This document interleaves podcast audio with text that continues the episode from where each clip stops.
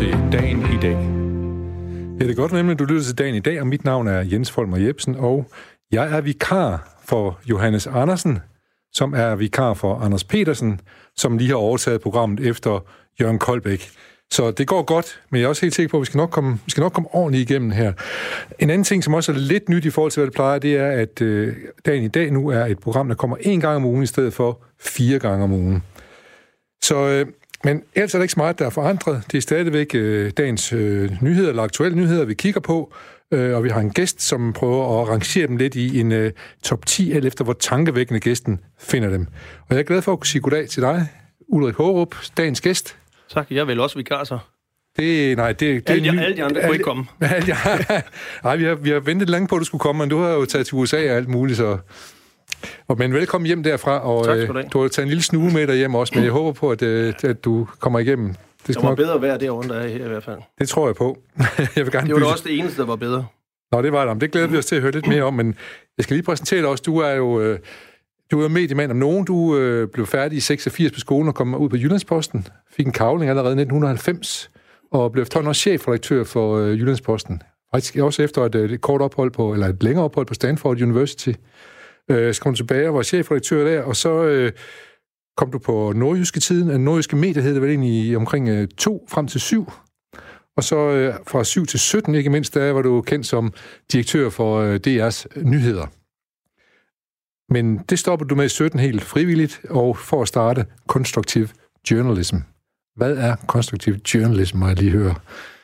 Det er jo sådan et opgør med den måde, som øh, alle vi journalister har lært at lave journalistik på, at vi skal øh, primært fokusere på det, der er dramatisk og konfliktfyldt, og se, om vi kan forbinde os til den offentlighed, der er ved at vende os ryggen, ved at øh, øh, være mere troværdige, øh, lancere øh, flere nuancer, øh, og også forsøge at stille nogle spørgsmål, lytte efter svarene på spørgsmål, som jeg aldrig har lært på journalisterskolen, som hedder, hvad så nu, og hvordan? Altså noget, der peger fremad. Fremad, ja. Og, og hvem, er, hvem er dine studerende så på, øh, på den her uddannelse? Jamen, det, vi er jo, jamen, jeg ved ikke rigtig, hvad det er, vi er. Vi er jo alt muligt øh, sammenblandet. Øh, vi, som en af de ting, vi laver, så øh, har vi et fellowship-program øh, for danske og udenlandske journalister, redaktører for talenter, som øh, bliver ambassadører for en, en, en mere ansvarlig måde at lave journalistik på, forhåbentlig. Og øh, i øjeblikket, vi startede med 6 det første år, så havde vi 8, og i år har vi 12 øh, fantastisk dygtige journalister, som kommer fra Berlingske, Politikken, Ritzau, Altinget, TV2 Fyn, øh, det australske nyhedsbyrå, øh, det største magasin i Finland. Så, så, så altså også drevne journalister, som, som, som, er, som er inde og få en, mm, øh, meget, en meget drevne, her. Ja. Meget drevne. I alderen fra 27 til, hvad, 58 eller noget den stil. Og hvad er det, du håber på, at de så øh, tager med sig og, og bringer ud til deres arbejdsplads, når de vender tilbage til dem efter cirka, hvad tager det et år? Man kan være et år hos 10, 10 måneder ja, et ja. akademisk år, hvor man får fuld adgang til al undervisning på Aarhus Universitet, ja. hvilket er fantastisk. Man skal til gengæld ikke tage eksamener, øh, så man kan gå efter, og hvordan man kan få udvidet sin horisont. Og så ja. øh, følger man fag i, i et eller andet, som man godt vil være klogere på, som betyder noget for danskerne, som er kompliceret, øh, og så får man tid til at tænke, og man får tid til at diskutere journalistik. Det store dilemma for os, der arbejder i faget og har gjort det de seneste år, er jo, at øh, vi jo ikke har tid til at tænke, fordi der er deadline hele tiden. Ja. Vi skal skynde os, og hvis man skal skynde sig hele tiden og køre på randen af det der stress hele tiden, så er det eneste, man kan finde ud af, det er at gå ned i øverste skuffe, der ligger alle klichéerne og det, vi har gjort før. Ja. Og der er brug for, at vi gør noget andet. Men så må jeg så ikke spørge dig om, bærer du ikke en form for en del af ansvaret for, at det er blevet sådan, når man kigger på din øh, din liste og hvad det, dit CV, så må man jo sige, at øh, du har siddet på topposterne alle mulige steder på medierne. Du må bære din del ansvar også for, at det er blevet sådan. Jamen selvfølgelig. At, at, altså, det tror jeg, at vi alle sammen har, og jeg har det så, så det også. Øh, og, og, så det vi kigger på, det er, og den mission vi har, det er at forsøge at ændre den globale nyhedskultur med udgangspunkt i Danmark. Øh, men vi arbejder i hele verden, øh, fordi problemstillinger er det samme i hele verden. Vi har alle sammen lært det samme, en samme måde at se verden på. Man skal jo forstå, og det tager jo nogle år, før man finder ud af det, at mit fag og dit fag, journalistikken, det er, øh, det er det største filter mellem virkeligheden og folks opfattelse af virkeligheden. Øh, folk træffer beslutninger ikke på baggrund af det, der er faktuelt rigtigt og forkert, men på baggrund af, hvad de tror. Ja. Og hvor får man det fra? Det får man fra, hvad man selv kan se med sine egne øjne, og hvem man selv snakker med resten af medier. Kan vi sige, at vi har et kæmpe ansvar. Og hvis folk har et fuldstændig forskruet opfattelse af, hvordan virkeligheden er, så kunne det være, at vi ikke gør vores arbejde godt nok. Er der også noget med, er der, er der, er der sådan et clash mellem følelser og, og viden, kan man sige, også når du siger tror? Man, man gør, hvad man tror. Jamen, jamen, rigtig meget journalistik de seneste år er jo, er jo øh, ikke mindst efter vi øh, gået ind i en digital tidsalder, øh, hvor sociale medier også spiller en stor rolle, jamen så bliver vi gradvis øh, skubbet over i sådan en tabloid retning, selvom vores medier ikke er, er tabloide, men det er de samme virkemidler, det er den samme måde at tænke på, den samme måde at måle på, øh, og det er hverken godt for øh, journalistik eller for det medie, øh, som man arbejder for, men det er altså heller ikke godt for demokratiet og den offentlige samtale. Og det leder mig også hen til at, at lige skal spørge dig om, at, at din, du har skrevet en bog om det her konstruktiv journalism, som er udgivet på flere, på flere sprog, ikke bare på mm. dansk, men også på engelsk og tysk også. Mm. Ja. Øh, så det er, det er jo faktisk international mission, du er på her. Jo, da. Hvordan går det med det? Jamen, øh, jeg skulle til at sige forbløffende godt, kan man sige. Altså, der er jo, øh, der er jo en mediebranchen er i en voldsom krise på en øh, lang række områder. Folk stoler ikke på det, de bruger det ikke. Det er blevet socialt acceptabelt at sige, at jeg gider ikke at følge med længere.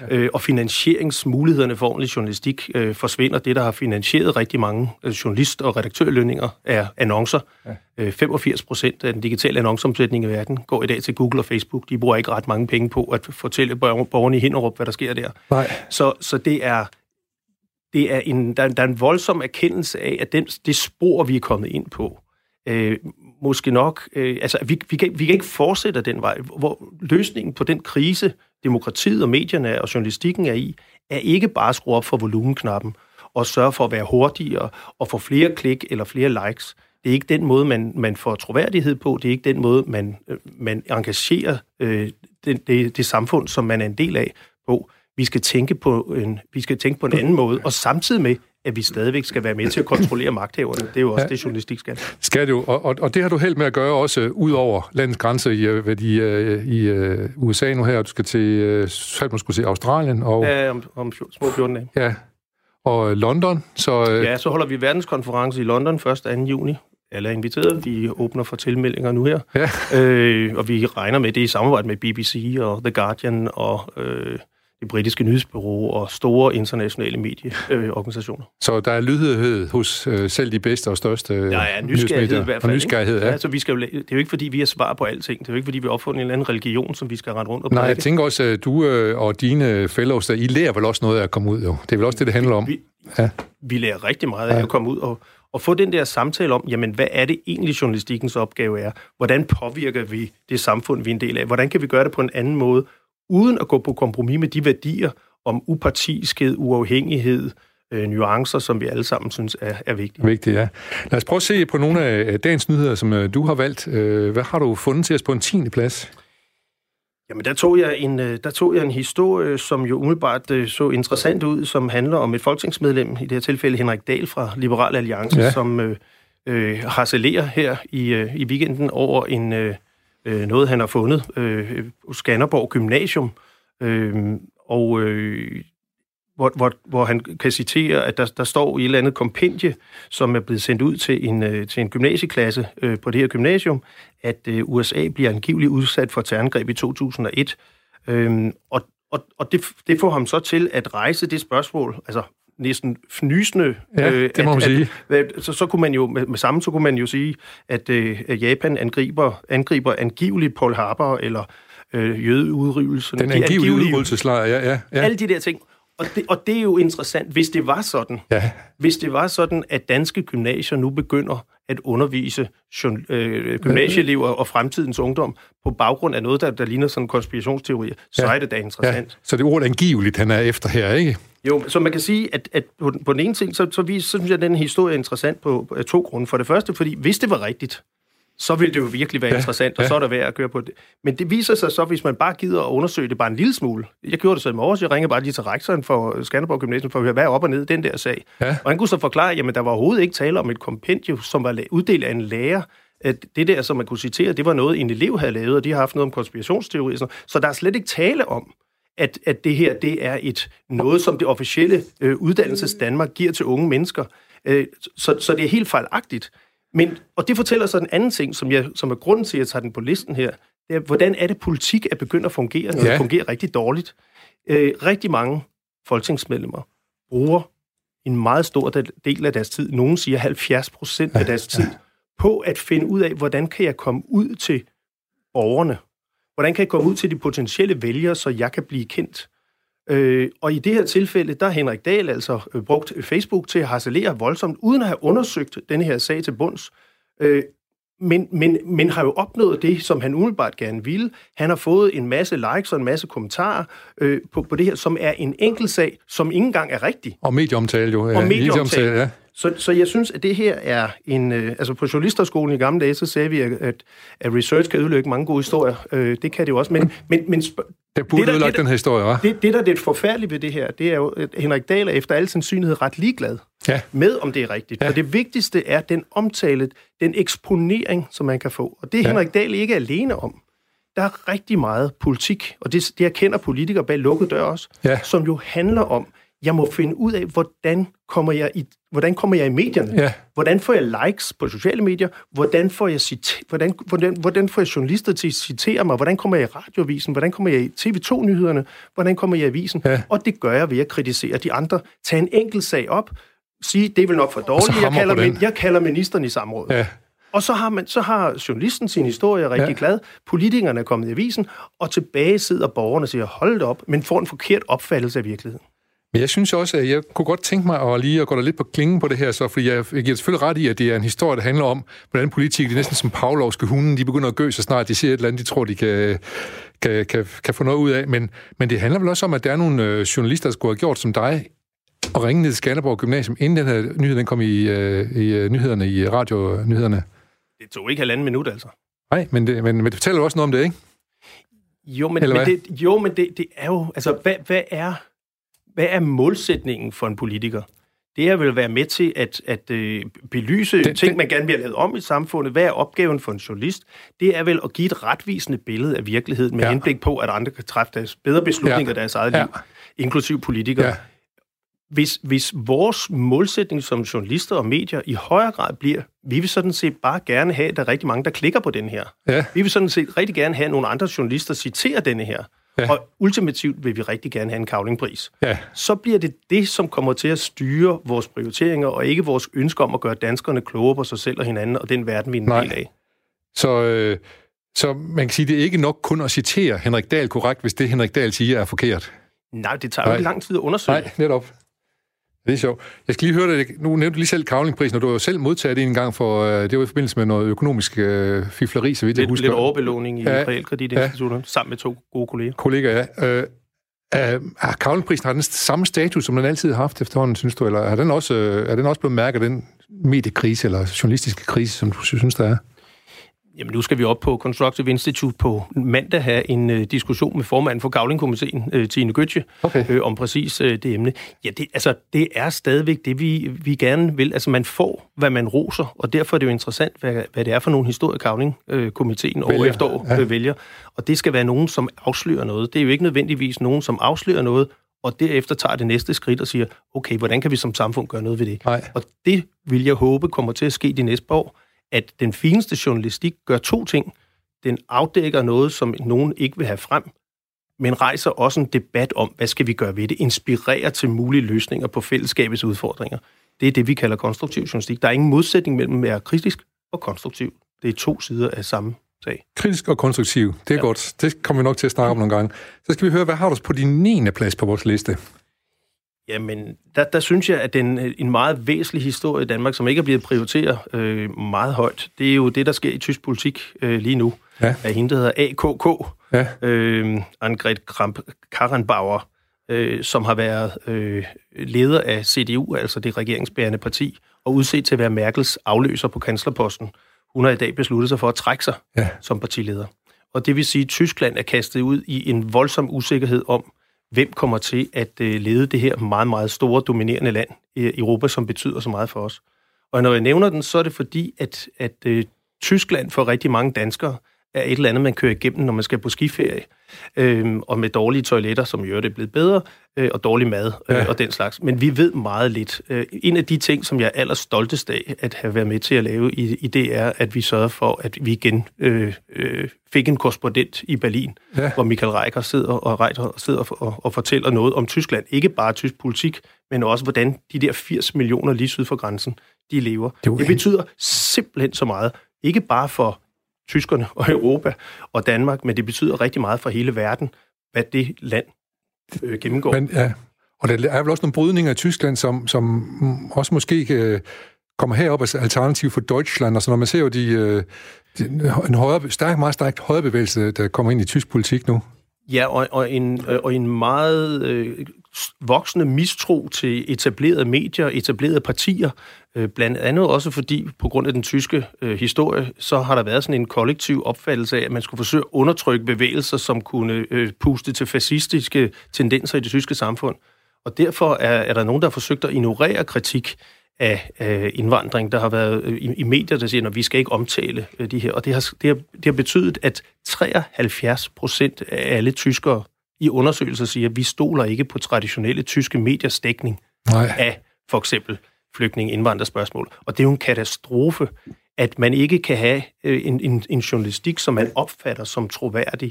Fordi hvem skal man så stole på? Skal det være politikerne? Skal det være bankerne? Skal det være interesseorganisationerne? Hvem skal man stole på, hvis man ikke kan regne med, at pressen gør sin opgave? Og altså, det har pressen måske ikke gjort i tilstrækkelig omfang i Tyskland. Det er jo det er jo det, man måske lidt populært kan sige, scary shit, det, at det er blevet sådan med 73 procent, der ikke stoler på, ja, på medierne. Du, man, man kan jo se det samme. Altså, vi det havde, sker også i Danmark jo ikke. Vi, vi, vi havde jo samme USA, situation. Ja. Vi havde jo samme situation i Danmark, men for 20 år siden med ja. Fremskridspartiet, som man forsøgte at ignorere. Ja. Øh, man har haft det i masser af år i Frankrig med Front National. Ja. Man har haft det i Sverige med Sveriges Demokrater. De har det stadigvæk. Ja. Øh, og kan ikke finde ud af, hvordan, hvis man personligt ikke bryder sig om en politisk bevægelse, øh, hvordan skal man så dække den? Jamen, hvis man arbejder på public service øh, virksomhed, så skal man jo altså bare dække den, dække og lade være at parkere sine personlige sympatier og antipatier derhjemme. Og det må det, du blev konfronteret med nogle gange fra 2007 til 2017, hvor du var på, på Danmarks Radio. Ja. Selvfølgelig. Ja. Men, men man skal jo ikke ignorere problemer, og man skal ikke puste det. Man skal forsøge at give et nu- nuanceret billede af det. Og hvis man lader være af frygt for at hjælpe hjælpe bevægelser i samfundet, som er personligt ikke, eller kollektivt ikke bryder sig om, så, så går man jo over af politiker, så holder man jo op med at være journalist, så er man aktivist i stedet for. Ja, netop. Og så mister man troværdighed. Og det er jo, det er jo sådan set det bedste, bedste gave, en journalist kan have, det er jo troværdighed, eller vi alle sammen kan have. Ja. Jeg skal lige høre, hvordan øh, det var så ud for 20 år siden. Nyhederne for 20 år siden, den 10. februar år 2000. EU-flertalsmuldret, skriver Berlinske Tidene. Danskernes tilslutning til EU's fælles mønt euroen er nemlig den ringeste i to år, viser en gallopmåling. Det får Socialdemokratiet til igen at overveje en udskydelse af folkeafstemningen. Hacker lammer internettet. Frøst brød Yahoos hjemmeside sammen. Siden fulgte Amazon.com, eBay.com og CNN.com og angrebene mod verdens mest trafikerede kommercielle hjemmesider så ud til at fortsætte i går, efter at ukendte hackere de sidste tre dage bogstaveligt talt har lukket for hovedafbryderen til det ene website efter det andet i det måske største koordinerede angreb af sin art. Og så er en Kennedy-hårlok til salg. En lok af USA's tidligere præsident John F. Kennedys hår kan erhverves for 495 pund, ca. 6.000 danske kroner. Hårlokken, der er sat til salg af en autografsamler i London, stammer fra en klipning fire måneder før præsidenten blev skudt i 1963. Du har lyttet til nyhederne for 20 år siden, den 10. februar år 2000. Ja, så må jeg jo spørge, ja, Ulrik, du rækker ja, fingeren op. Jamen, jeg synes bare, den, det, det, mest, øh, det mest interessante i, i det der er jo ikke Kennedys uh, hårlok, men, men i virkeligheden danskernes holdning til EU. Ja. Øh, som måske øh, man godt kunne få øh, komme en bemærkning til, fordi det, der er sket i Storbritannien med Brexit, tror jeg har fået rigtig mange danskere til at øh, se lidt mere nuanceret på øh, forholdet til EU. Man kan jo sige, at øh, Brexit er jo ikke en konsekvent nødvendigvis af en særlig øh, nuanceret øh, debat, hverken i medier eller i politik i Storbritannien, Nej. men en meget følelsesladet øh, debat. Øh, og en mand, som i øvrigt blev fyret på grund af løgn, øh, øh, i, som journalist, øh, og som Boris senere, Johnson, Boris Johnson ja. som senere tog til, øh, øh, blev taget til noget og blev sendt til Bruxelles som korrespondent, hvor han ikke lavede andet end at lave historier om, at Tyskland godt nok tabte krigen, men øh, nu er de ved at tage RØVEN på, ja. øh, på, øh, på Storbritannien.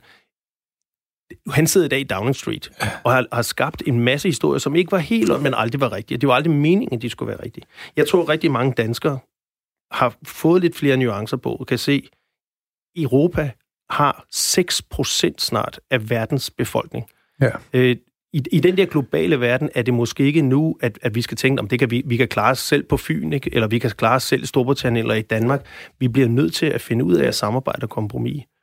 Og, og øh, man kan sige, at det normalt, når vi sidder og lytter de her gamle nyheder, så lyder det næsten som om, mange af dem lyder som om, de næsten er fra i går. Men her er der så sket et skred, siger du. Det er der ingen, det er der ingen, ingen tvivl om. Ja. Altså, danskernes holdning til EU, EU er blevet mere er, positiv. Er, er blevet langt, langt mere positiv ja. efter den, øh, kan man sige, rejselsdebat, man har, man har set i Storbritannien. Ja. Men jeg synes også nok, jeg vil godt lige blive lidt ved Yahoo og Amazon og sådan noget, fordi du har jo lige været i San Francisco. Det er vel derovre, de har base, de der store mastodonter. Hvad er det, de betyder i, i, i mediebilledet i dag? Det er jo ikke positivt nødvendigvis.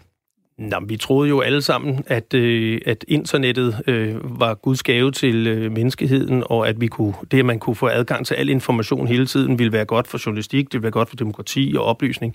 Man kan jo konstatere i dag, at den, det, der er sket, er, at vi er alle sammen blevet overvældet øh, for det første, og, at, og, der, og folk bruger i øvrigt. Øh, der er nogle få, som bliver rigtig meget klogere, og så er der rigtig mange, som bliver rigtig meget dummere, fordi de, de, de scroller bare, og de ligesom på Tinder, man, der må være noget, der er mere interessant hele tiden.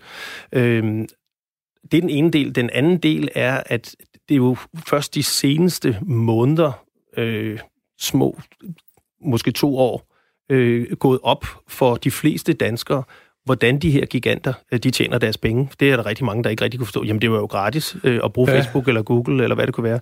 Men, men det, at, at den, den, den største værdiskabelse sker i de data, som, som øh, de her virksomheder er i stand til at samle ind, så de så kan sælge det til øh, nogle annoncører.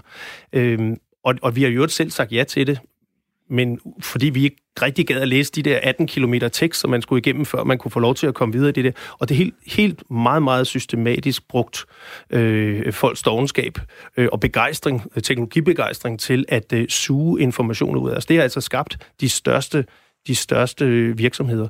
Og det noget, der var interessant i San Francisco, er, at Danmark som det første land i verden tog konsekvensen af den, det faktum, at de her virksomheder, som altså ligger, ligger samlet inden for 20 km i, i en lille dal i, i, i det vestlige Kalifornien, ja, ja. de har større magt over den enkelte dansker end selv store nationalstater. Derfor har man skabt en tech-ambassade med en tech-ambassadør i Silicon Valley for at finde ud af at komme i dialog med de her selskaber, ganske som en almindelig ambassade og diplomati gør, for at lægge pres på dem, for at sige, at I skal optræde ansvarligt, vi vil vide, hvordan I gør, vi vil synes i øvrigt også, I skal betale skat i Danmark, når I tjener penge. Var det ikke en EU-opgave?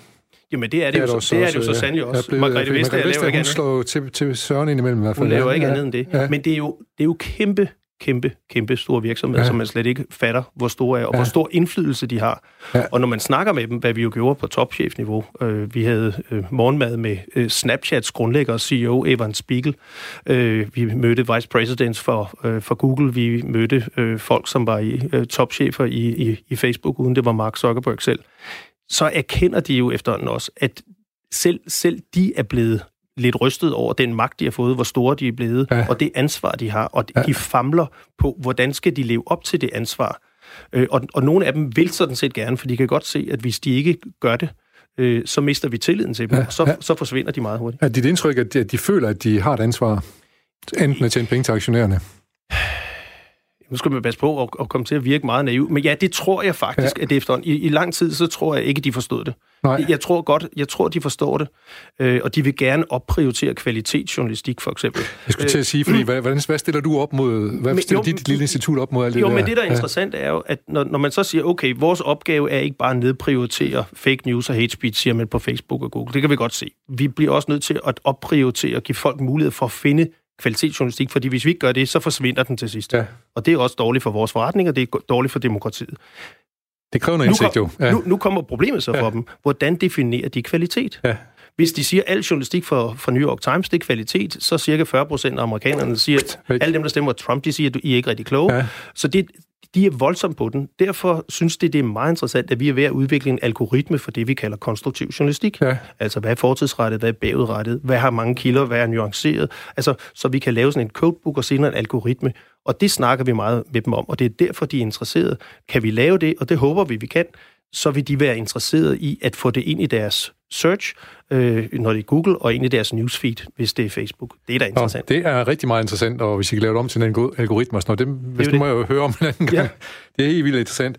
Øhm, Lad os se, hvad har du på din... Øh, nu går vi videre på din liste over de mest tankevækkende nyheder, aktuelle nyheder. Hvad har du på din Jamen, så, 8. har, plads? så har jeg misforstået opgaven, fordi Ja. det, det er bestemt ikke tankevækkende i sig selv, men det er tankevækkende den måde, det fungerer på. Jeg har Jamen, taget, det er øh, også jeg har taget øh, BT-rubrikker ja. på BT.dk. Det er altså det hurtigst voksende site i Danmark. Ja. Det er der, hvor rigtig, rigtig, rigtig mange danskere får deres virkelighed, virkelighedsopfattelse fra.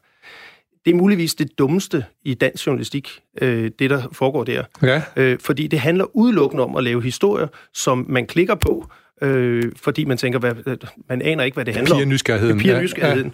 Jeg har taget et eksempel her. Det er uhørt.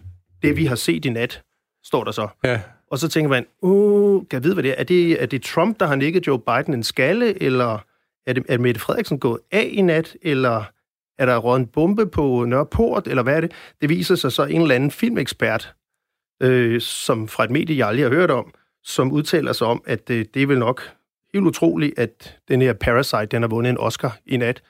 øhm, og, og, og det, er jo, det er det sikkert også, men altså, sikkert. Men, men, man, man føler sig lidt snydt, eller så Ja. en eller anden rubrik, ja. som øh, kendt studievært tager tøjet af, og så klikker alle mændene i håbet om, det er Natasha Krone eller en eller anden. Ja. Men så viser det sig, at det er en indonesisk værvært, der lægger jakken, og Ja. han er 64, men, men så har man jo klikket, og det er jo ikke løgn, men meningen er bare, at man skal klikke på det. Og, Og- det er så stupid, som man er ved at græde over det. og det er det, der hedder clickbait, kan man sige. Men Det det man de sige. lokker dig til at klikke, Ja. fordi når du klikker, så kommer der penge ind i kassen fra, fra annoncørerne. Ja, ja, fuldstændig. Altså, andre rubrikker fra BT.dk i dag. Ja. Ja. Vi har en mistanke. Er det det? Vi har en mistanke. Nå, denne stjerne er far til mit barn. Mand frygtes at være superspreder. Så er der en, der hedder, trækker sig. Altså, trækker Ja, sig ja. fra hvad? Det bliver, mor kræver forklaring efter dødsfald.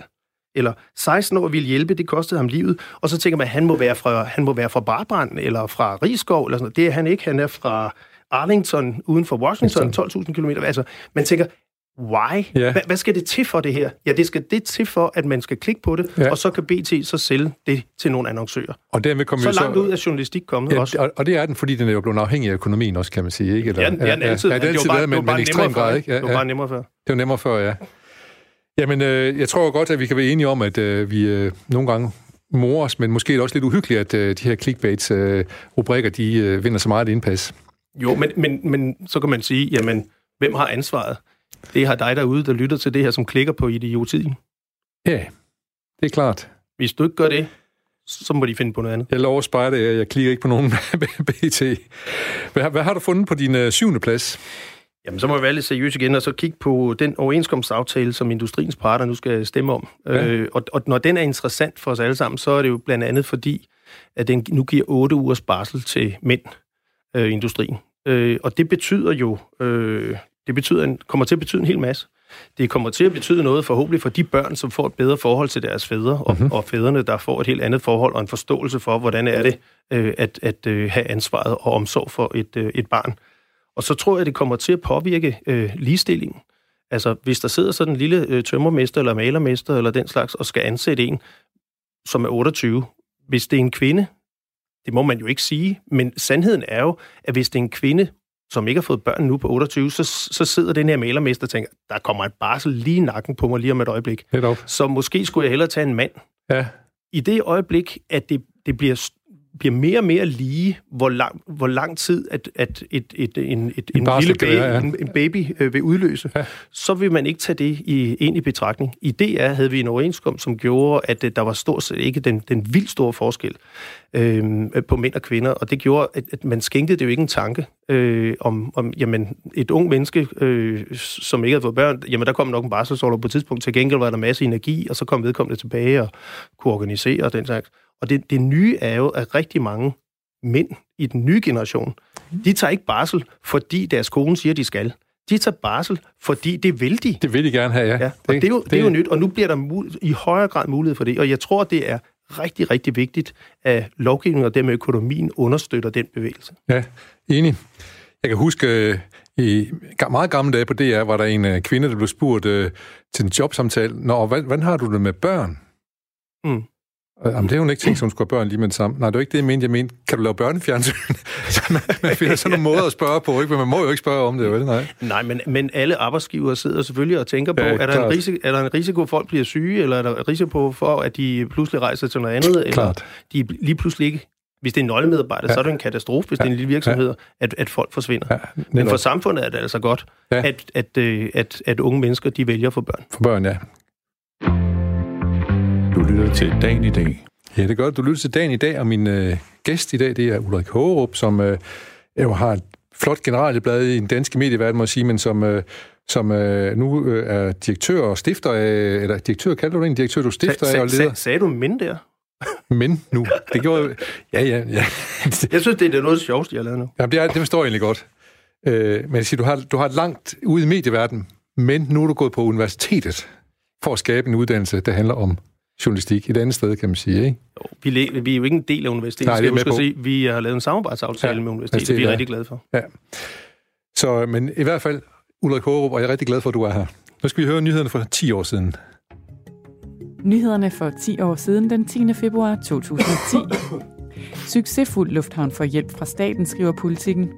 Pengene strømmer ind i Københavns Lufthavn, men alligevel støttes nye flyruter med offentlige tilskud, og det er en urimelig konkurrencefordel, mener kritikere. Lykkes skæbne nærmer sig. Han har nemlig indset, at udarbejder han ikke en realistisk plan, som reducerer den store gæld, vil han svigte sin vigtigste opgave og stå med minimale chancer for at vinde næste valg. Vi udskyder familielivet som aldrig før, og danske kvinder venter længere og længere med at få børn. I dag er kvinder i gennemsnit 29 år, før de føder det første barn, mens gennemsnitsalderen for 30 år siden var 5 år lavere. Det viser det årlige talportræt af danskernes liv, som Danmarks Statistik offentliggjorde i går, og som også viser, at brylluppet ligeledes venter. Mænd er i gennemsnit 35 år, når de bliver videt for første gang, mens kvinderne er 32 år.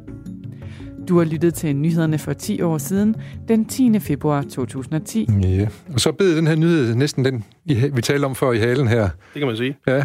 Og den øh, lagde også op til den næste, jeg havde tænkt mig at vælge, ja. som handler om gæld. Det her, det var så Lars, statsminister Lars Lykkes øh, øh, forsøg på at øh, gøre noget ved den danske statsgæld. Og ganske rigtigt blev han jo heller ikke valgt. Han vandt jo ikke øh, valget på det tidspunkt, vel? Nej. Nej, men det, som øh, jeg synes er interessant, det er den historie, som handler om, at Donald Trump... Øh, nu efter han undgik en rigsretssag, så skal han så øh, fremlægge øh, et nyt budgetforslag øh, i USA. Får han held med det, tror, tænker du?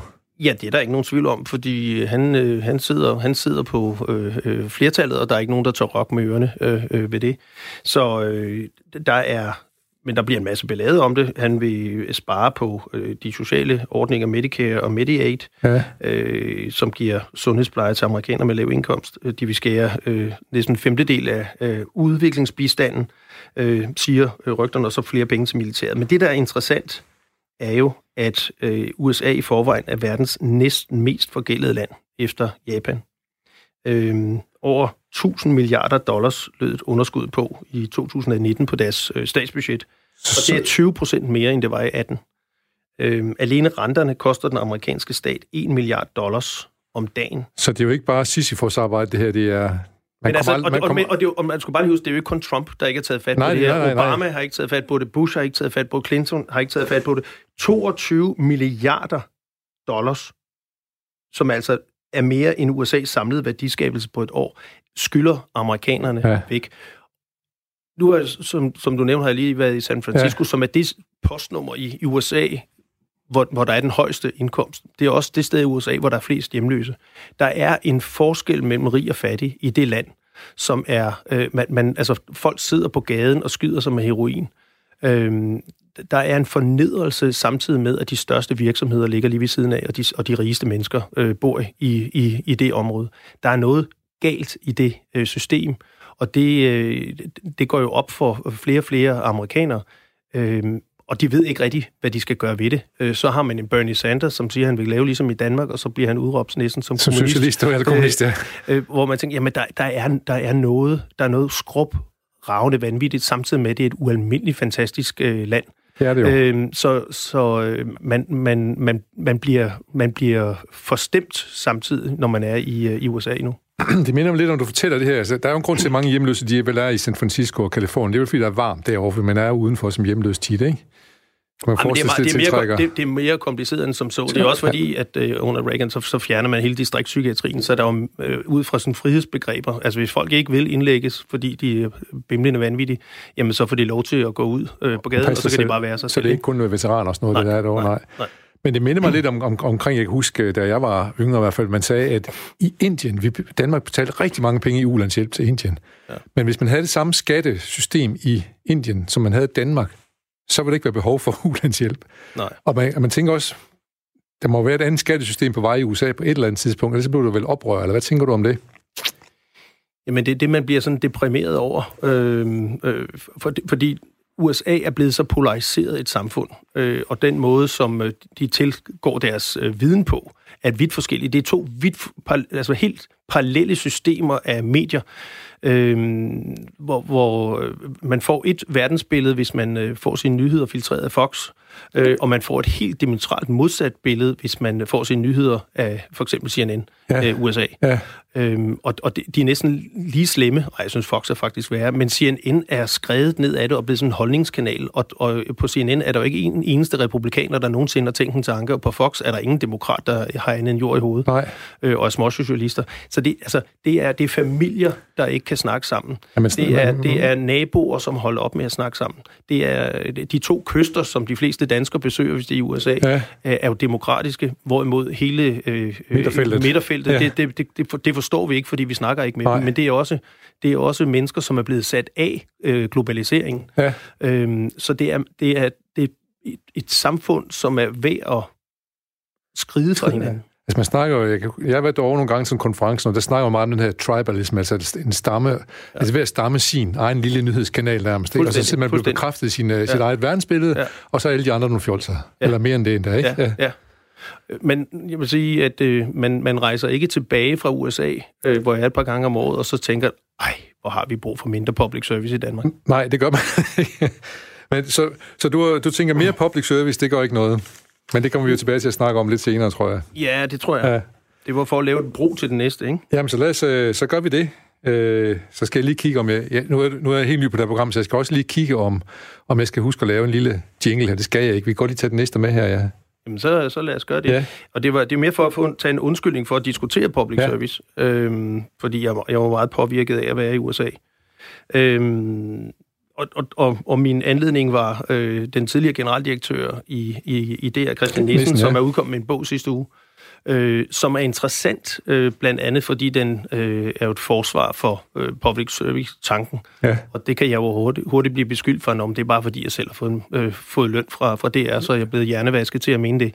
Men nu kan jeg da i hvert fald sige, hvad jeg mener, uden nogen kan, kan sige det, er, fordi jeg lige nu får penge øh, fra DR, men bare fordi jeg mener det. Ja. Øh, jeg, jeg, men, jeg mener, at det, der er sket politisk øh, i, i Danmark, øh, er, er tæt, tæt på øh, uansvarligt og meget, meget forkert. Ikke nødvendigvis det, at man, man fjerner penge fra DR. Øh, det kan man jo beslutte sig for, om man, om man synes, det er godt, man skal centralisere pengene eller sprede dem ud til flere forskellige. Men det, der, det man har gjort politisk i det seneste medieforlig, som jo var et meget smalt medieforlig, det var jo at skære 20 procent. Det danskerne oplevede, det er 12 procent, som man har fjernet. Det er jo det, der har fjernet DRK og Ja. ja. øh, fjernet øh, kortet nogle programmer og ja. lukket radiokanaler og den slags. Det skal Danmark som end nok overleve. Øh, men man mangler 8 procent, og det går direkte ind i kernen. Altså, det er altså, der, der, der, der er vi inde og fjerne pigekor og symfoniorkester, vi er inde og fjerne drama, vi er inde og fjerne væsentlige nyhedsudsendelser, vi er inde og fjerne kernen i public service. Til fordel for skattelettelser? Jamen, det, det man gjorde, altså man kunne forstå det, hvis man så sagde, jamen okay, hvis det er rigtigt, at folk ikke gider betale ret, rigtig meget for indhold, vi vil gøre indhold tilgængeligt for alle, og annoncerne kan ikke rigtig finansiere det, øh, og filantropi er ikke rigtig stort på det her område i Danmark, så er der kun én ting tilbage, det er, at vi alle sammen bliver tvunget til at betale en lille, mulig, en lille smule, for at alle kan få adgang til meget. Så, Øh, og, og, og det er jo så det, der hedder licens. Nu hedder det så øh, over finansloven Ja. eller mediestøtte. Ja. Og det er også derfor, at aviserne øh, får forholdsvis mange penge. ja. Øh, hvis man så havde taget de penge, og så sagt, okay, nu laver vi en pulje, og så kan Aarhus Stifttiden øh, søge, eller Horsens Folkeblad, eller så kan DK4 søge, eller hvad vi er. Hvis de laver noget, som er til gavn for den danske samfund og for den Og offentlige for, samtale. og for mediebranchen. Ja. Ja. ja, men det har man ikke gjort. Nej. Man har bare hældt det direkte ud i Øresund. Øh, og så har man ud fra en logik om, hvis nu folk kan spare lidt i skat, så køber de et abonnement på Jyllandsposten for pengene. Ja, Og det ved, det ved enhver, som har bare en lille smule forstand på det. Det kommer ikke Det til kommer at ikke ske. til at ske, nej. Det kommer ikke til at ske. Og derfor så er det tosset. Det er ikke tosset. Altså, skidt med de mennesker, som øh, har råd til at købe et abonnement på politikken, og politikken klarer sig faktisk meget godt. Ja. Øh, problemet er de mennesker, som ikke har råd til at betale 7.000 kroner om året for et, øh, et, et, et, en papiravis, eller, eller ikke, ikke har adgang til at få forklaret øh, komplicerede sammenhænge øh, på, på en måde, som man, som man Som kan man forstå, forstå, ja. det. Og det er jo det, der er public service opgave. Og hvad betyder det? Hvad det- betyder det for sammenhængskraften i Ja. et samfund, hvis vi ikke har nogen, der gør det? ja. Og det er jo en kompliceret historie at fortælle også, ikke? Jamen selvfølgelig er det det, Ja. men det er, jo, det er jo derfor, at man, man har institutioner, som, som har det som opgave, Ja. at forsøge at fortælle historier, ikke bare om dig, men om de andre, som du ikke kender. Fordi hvis du ikke kender dem, så er du ligeglad. Hvis du er ligeglad, så er der ingen solidaritet. Hvis der ingen solidaritet er, så er der ikke noget samfund. Og, det, altså, og vi er der jo slet ikke endnu, men man kan se konturer af det rundt omkring i verden, der ikke mindst i USA. Så øh, USA's vinde, de blæser stille og roligt herover, tænker du? Jamen alt det gode og det dårlige, det starter i USA. Ikke? Jamen, ja, det, Og derfor, derfor skal vi jo være opmærksom på, det begreb, der hedder nyhedsørkner, er jo noget, man snakker meget om i USA. Kæmpe millionbyer, kæmpe område i USA, hvor der ikke er en eneste journalist tilbage til at fortælle de andre om, hvad der sker. Ja. Ja. Holde magten, øh, øh, kontrollere magten og fortælle historier om, hvad skal vi gøre ved det her. og det sker små i Danmark også, ikke? Vores øh, Folkebladet er lige ja, lukket. ja. Øh, Nordjyske har lige øh, måttet afskede Ja. ja. mange mennesker. Ikke? Vi går videre til øh, nyhederne for fem år siden. Nyhederne for fem år siden, den 10. februar 2015. Asylcentre skal beskytte kristne asylsøgere bedre, skriver Kristi Dagblad. En nul-tolerance-politik skal nu forhindre overgreb mod kristne i asylcentre, men det er ikke nok, mener en venstrepolitiker. Ønsker om naturlighed styrker vaccinemodstand. Vaccinationer kommer jævnligt til debat og er ofte næret af vandrehistorier og konspirationsteorier, men forskere oplever dog, at der især hos ressourcestærke forældre er opstået en tankegang om vacciner som gift for det naturlige barn. Og så satser kommuner i udkanten særligt på at tiltrække seniorer. En række borgmester har nemlig erkendt, at de har svært ved at tiltrække unge borgere. Du har lyttet til nyhederne for fem år siden, den 10. februar 2015. Ja, og du lytter også til dagen i dag, hvor jeg har besøg af Ulrik Hågerup fra, fra øh, Institut for Constructive Journalism. Er det, ved det, bare rigtigt? Constructive Institute. Institute. Ja, det skal være meget internationalt. Ja, det skal du, men du har, som du lige har nævnt for os før, så har du også mange øh, internationale forbindelser allerede nu. Er det, øh, var der noget her, som øh, fik dig til at tænke på noget som helst? Ja, de, Spændende. nyheder, de her nyheder øh, kom jo før den dokumentar øh, på TV2, som handlede om de vaccinerede piger, Ja, som øh, jo handlede om øh, piger, som synes, de har ondt i livet, og det var i hvert fald ikke deres forældres skyld, mine forældrene, og derfor så måtte det være noget, som nogen havde givet dem, øh, og øh, det måtte så være den der HPV-vaccine, øh, som var kommet. Der var ikke et, et eneste forkert ord i den dokumentarudsendelse. Øh, til gengæld var den skrub forkert. Og rygten kunne være, at ambitionen måske ikke var at, at give teenagepiger og deres forældre en nuanceret billede, så de selv kunne tage stilling til, om det var en god eller dårlig idé at få, få sådan en, en vaccine. Konsekvensen af den øh, dokumentar blev andelen af teenagepiger i Danmark, der tog imod den første vaccine mod kræft, faldt fra 80 til 30 procent. Ja, og det var det er skidt. Jamen, ja, det, det kommer jo til at koste menneskeliv, siger øh, Sundhedsstyrelsen. Styrelsen, jo, ja. Og, og, og det, øh, vi hørte før for de der nyheder for fem år siden, det var jo de der øh, konspirationsteorier og øh, misinformation, som handler om vaccinen. Altså igen, hvis vi som medier ikke er ansvarlige og forsøger at give et retvisende billede med henblik på, at folk kan tage stilling, men er mere optaget af at få seertal, opmærksomhed, vinde priser, få citater, så er det, det går galt. Går og det her galt, det er et præmieeksempel på, hvor galt det går, når vi glemmer at være ansvarlige. Så vidt en god lille opsang her omkring ansvarlighed fra Ulrik Hågerup. Nu skal jeg høre, hvad har du på, øh, på øh, din øh, fjerde plads? Jamen, jeg tænkte en, øh, en nyhed, som i weekenden virkelig påvirker mig meget. Det var, at øh, øh, en, en chefredaktør på Nordjyske Medier, øh, 44 år, øh, Søren Christensen, øh, som er chefredaktør deroppe, øh, døde efter en øh, trafikulykke. Han blev kø- kørt på cykel, øh, kom på sygehuset, øh, kom hjem igen, men fik en, en altså, der gik infektion i et sår, og han døde så på vej til infektionsmedicinsk afdeling på Rigshospitalet i helikopteren. overle- først overlever han et, et trafikulykke tænker, Ja, og så, så går det infektion ja. i, i et sår. Noget meget, meget banalt, kan man jo i virkeligheden sige. Hvordan, hvordan kan det ske? Men, ja. men det, fortæl, det er jo en historie, som er meget trist, selvfølgelig ikke kun for hans familie, og som viser ikke, altså, hvor, hvor skrøbeligt livet i virkeligheden er. Ja. Øh, og at øh, hvor vigtigt det er, at selv en lille skræmme øh, bliver øh, med, Stor med meget, for, for store konsekvenser. Ja. Og så er det også en meget, meget trist historie for min øh, gamle arbejdsplads øh, på Nordjyske, som har gået ja. grueligt meget igennem ja. øh, de seneste par år. Blandt andet som følge det, vi har snakket om tidligere med faldende annonceindtægter, og derfor måtte justere til masse afskedelser, lukke den tv-station, vi, ska, vi skabte i sin tid, lukke Morsø Folkeblad, forsøg virkelig at skære til. Men Søren Christensen, som kom fra Bornholms Tidene, kom med en energi, en tro, en vision på at gøre øh, gøre Nordjyske til et centrum for en diskussion om, hvordan kunne Nordjylland blive et bedre sted at være. Og med inspiration og facilitere debatter, alt det, som i virkeligheden er, er essensen af det, jeg kalder konstruktiv journalistik. Ja. Det var Søren fremragende til at gøre. Og Derfor er det ulykkeligt, at, at, det, at det skete. Han var, han var ikke engang på posten et år. Øh, og jeg håber virkelig, at, øh, at, at det, han fik sat i gang, får lov til at fortsætte. For det er vigtigt sige, det for Nordjylland. Det, det er det, man må håbe på. Og så man kan sige, at der sker mange øh, gode ting i Nordjylland og Aalborg øh, for tiden, så ikke mindst sige. derfor det er jo godt. Der er en god pres deroppe. Men jeg skal lige høre dig. Du snakker omkring øh, med sårbarhed og sådan noget. Du må, det må du også opleve de, med alle de chefstillinger, du har. Der må være en hylandsmasse magtkampe og nederlag og store sejre og alt muligt andet. Altså, øh, nu tænker jeg selvfølgelig på Jyllandsposten, der var du måske allermest øh, i... i øh, der var, der var mest gang i magtkampen, dengang du var der måske, i hvert fald jeg ved af. Men, men der må jo være nogen, når man bevæger sig op på, i det niveau, du bevæger dig på, så må der være nogle gange, hvor man, hvor man, hvor man ligesom brænder sammen næsten. Ah, det jeg. Jeg, det... Tror, det, jeg tror, det også findes på lærerværelser og øh, ja. på brandstationer og øh, ude i frokoststuen hos Der er også magtkampen også i gang. Altså, hvor, hvor mennesker er, og hvor der er interesser på spil, så, øh, så skal man jo finde ud af at få det til at øh, øh, gå, og nogle gange så er folk bedre til det end andre gange. Ja. Så, øh, så du tænker bare, at det, det skulle lige meget, hvilket øh, fag man er i der. Det, det, det vil altid være en interesse på spil. Men, så. man, må, man, får, man må forsøge at øh, lade være at tro, at man skal have ret hver gang, øh, og man skal forsøge at, at, at både tage sine ører og sin mund med på arbejde øh, i de ja, diskussioner, ja. og så i øvrigt holde fast i sine egne værdier. Så kan man næsten ikke gøre ja. mere. Men øh, interessant, fordi øh, jeg synes nogle gange, der har jeg haft lyst til bare at lægge mig ned derhjemme, og så og så bare lige putte mig lige en måneds tid. Det, det, det, det, det kan jo ikke nytte noget. Det kan ikke nytte noget, nej, nej, sådan, sådan, sådan, sådan fungerer det jo. Jeg siger bare lige en måneds tid bare, ikke? Men, øh, men, men øh, vi skal lige øh, have denne her. Du lytter til Dagen i dag. Det er nemlig det, du gør.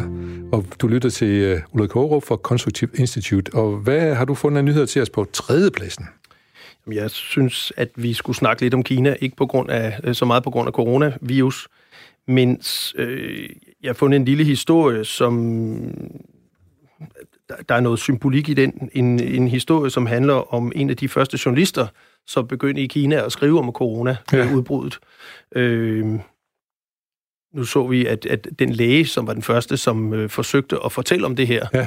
øh, han var faktisk død af det. Ja, netop. Øh, men denne her regeringskritiske journalist, øh, han er nu forsvundet. Ja. Øh, og jeg skal jo ikke kunne sige, hvad der er sket med ham. Det er lige men, før man siger surprise, ikke? Men, men man, bliver, man bliver sådan... Øh, men jeg tror, der er behov for, at vi alle sammen kigger på, hvad er det, der sker med det her meget, meget store land. Det er jo på den ene side et kæmpe mirakel, hvad der er sket i Kina. Rigtig, rigtig 100 millioner af mennesker er bragt ud af fattigdom, og det er rigtig godt. Øh, samhandlen er vokset. Øh, men, men samtidig taler vi også om en, et, øh, vi taler også om, om et diktatur, som i den grad er øh, bruger øh, det mest sofistikerede teknologi ja. til at øh, Øh, overvåge, undertrykke øh, deres egne øh, borgere i en sådan grad, at George Orwell han ville stå måbne tilbage. Og, og de, de holder sig ikke tilbage for at, at, at gøre deres indflydelse gældende uden for landets grænser, kan man Jamen, sige. Det, det er jo så det, vi ja. har set uh, nu. Uh, vi så det helt tilbage med Tibet-flagene, der blev fjernet. Var det os selv, der gjorde det, eller var der et pres? Ja. Uh, vi har set det med no, en, en, en kunstner, som har lavet en, en skulptur foran Christiansborg, ja. med nogle, uh, som var protest mod uh, uh, det, der skete i, Hong, sker i Hongkong. Ja.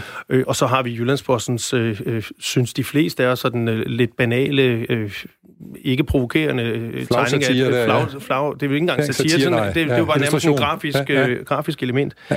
Men, men den selvbevidsthed, hvormed den kinesiske, det kinesiske styre agerer også internationalt, øh, hvis man ser på, hvor meget de opkøber i Afrika af mineraler og råstoffer, hvordan de kommer til, hvordan de gør deres indflydelse gældende over hele verden. Når man tænker på, hvordan de mennesker er valgt, øh, hvordan, hvem der kontrollerer dem, i øvrigt, så bliver man, så bliver man forstemt. Lidt bange, ja. Og når man så ser tal for investeringer i Kina og USA i artificial intelligence, som altså er det her med, at maskiner ikke bare øh, kan sprøjte det ud, som vi mennesker putter ind i dem, men maskinerne kan tænke selv.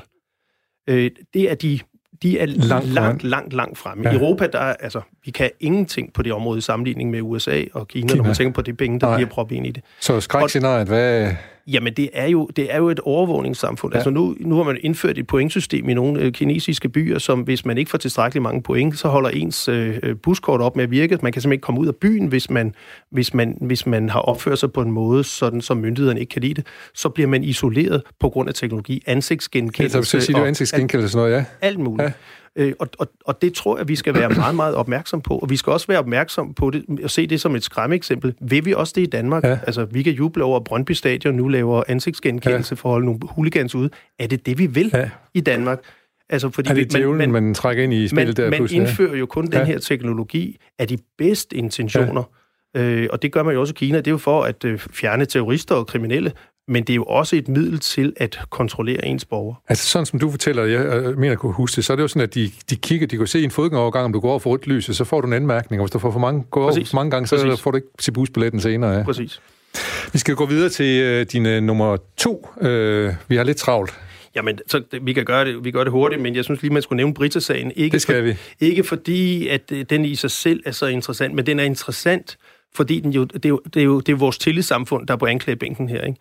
Altså, hvordan, hvordan kunne det ske, øh, og er vi villige til at indføre øh, så store kontrolsystemer, så vi sikrer os, at det ikke kan ske igen? Det er jo de store spørgsmål, der rejser sig i kølvandet ja, på det. Hvordan kan noget menneske finde ud af, få sig selv til at berige sig selv og sine børn på, altså på vegne af de mest udsatte mennesker i samfundet? Det er sådan, man tænker, det kan ikke være rigtigt. Så er der en retfærdighedssans, men også, øh, hvor man tænker, jamen det, der er på spil her, det er jo også vores tillidssamfund. Vi er det samfund ja. i, i verden, som har den højeste grad af tillid. Øh, og vi skal passe på, at de der enkeltsager ikke fører til, at vi indfører sådan et superkontrolsystem. Så er Brita undtagelsen, eller er hun, øh, er hun starten på noget? Det er jo det, vi må stå... Hun er forhåbentlig virkelig en undtagelse. Ja. Hvad har du på, på din øh, første plads over tankevækkende nyheder fra i dag? Jamen, jeg tænker, nogle gange så kigger man jo på den danske debat, og så tænker, der er automatik i meget debat. I dag ja. der er en stor historie, som handler om uh, hovedbeklædning i forsvaret. En, en kvinde, som insisterede på at have tørklæde på ja. i forsvaret, så sagde forsvaret, det må du ikke. Og så kommer hele øh, yderfløjene og kommer til at køre med den der. Og du ved, hvad de siger. Og man ved, hvad de vil sige. Ja. Jeg behøver ikke engang referere, øh, hvad de siger. Men jeg tænker bare, nogle gange så skal vi være meget bedre i debatten på at sige, jamen, altså, skal vi ikke nu snakke om, hvad det handler om? Ja. I, øh, i, da jeg var i DR øh, som nyhedsdirektør, så, så nogle gange så teoretisk, så kunne vi jo sidde og diskutere, jamen, hvad, man, vores medarbejdere har personlig frihed, men må man være medlem af en politisk parti, når man dækker Christiansborg? Må man som studievært øh, gå i studie med en kalot på hovedet, eller bedeperler, et stort trækors, eller, eller øh, muslims tørklæde?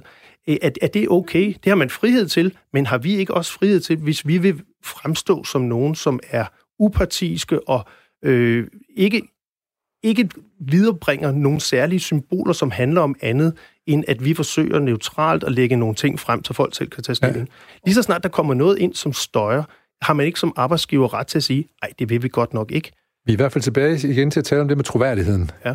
Men, men meget hurtigt, så bliver man i den debat, præcis om det her emne, så bliver man beskyldt enten for at være racist eller humanist, afhængig af hvilket synspunkt man vil. Lad os nu finde ud af, hvad er det egentlig, der er på spil her, så holder det det. Så hvad vil en konstruktiv journalist, som kommer ud op fra Konstruktiv Institute, hvordan vil vedkommende tage fat på sådan en historie her? Jamen, det er jo blandt andet at kigge på, altså, findes der nogen steder i verden øh, her, øh, jeg ved, den britiske her har haft en masse sik øh, øh, soldater i, indrulleret. Hvorfor havde de det? Hvad betød det? Var det okay? Øh, er, hvad, hvordan, har man, hvordan har man taklet det her spørgsmål andre steder? For det har man garanteret. Og det er jo det, som det handler om. Hvad så nu, og hvordan? Hvordan har andre gjort? Hvad kan vi lære af det og trække, ja. trække det ind i debatten? Så bliver vi klogere sammen, og det er det, der er journalistikkens det, det, der er, opgave. Ja. Jeg skal sige tusind tak til, til dig, Ulrik Hårup. Det har været en rigtig god øh, lille time at være sammen med dig, og det er meget spændende, det du har gang i, og og god tur til Australien, og ikke mindst og til London. Det er jo vi, vi, spænding. Vi vil følge, hvad, hvad der kommer ud af det, om øh, også Kina måske endda får noget konstruktiv øh, journalistik. Det, må ja, det, vi bliver, håbe det bliver ikke fra mig i hvert fald. Det bliver nok ikke for dig, det bliver nok heller ikke i vores levetid, kunne jeg forestille mig. Jeg skal sige uh, tak for i dag, og uh, jeg skal sige tak til Jonas, som sidder ude i teknikken, som jeg vinker til.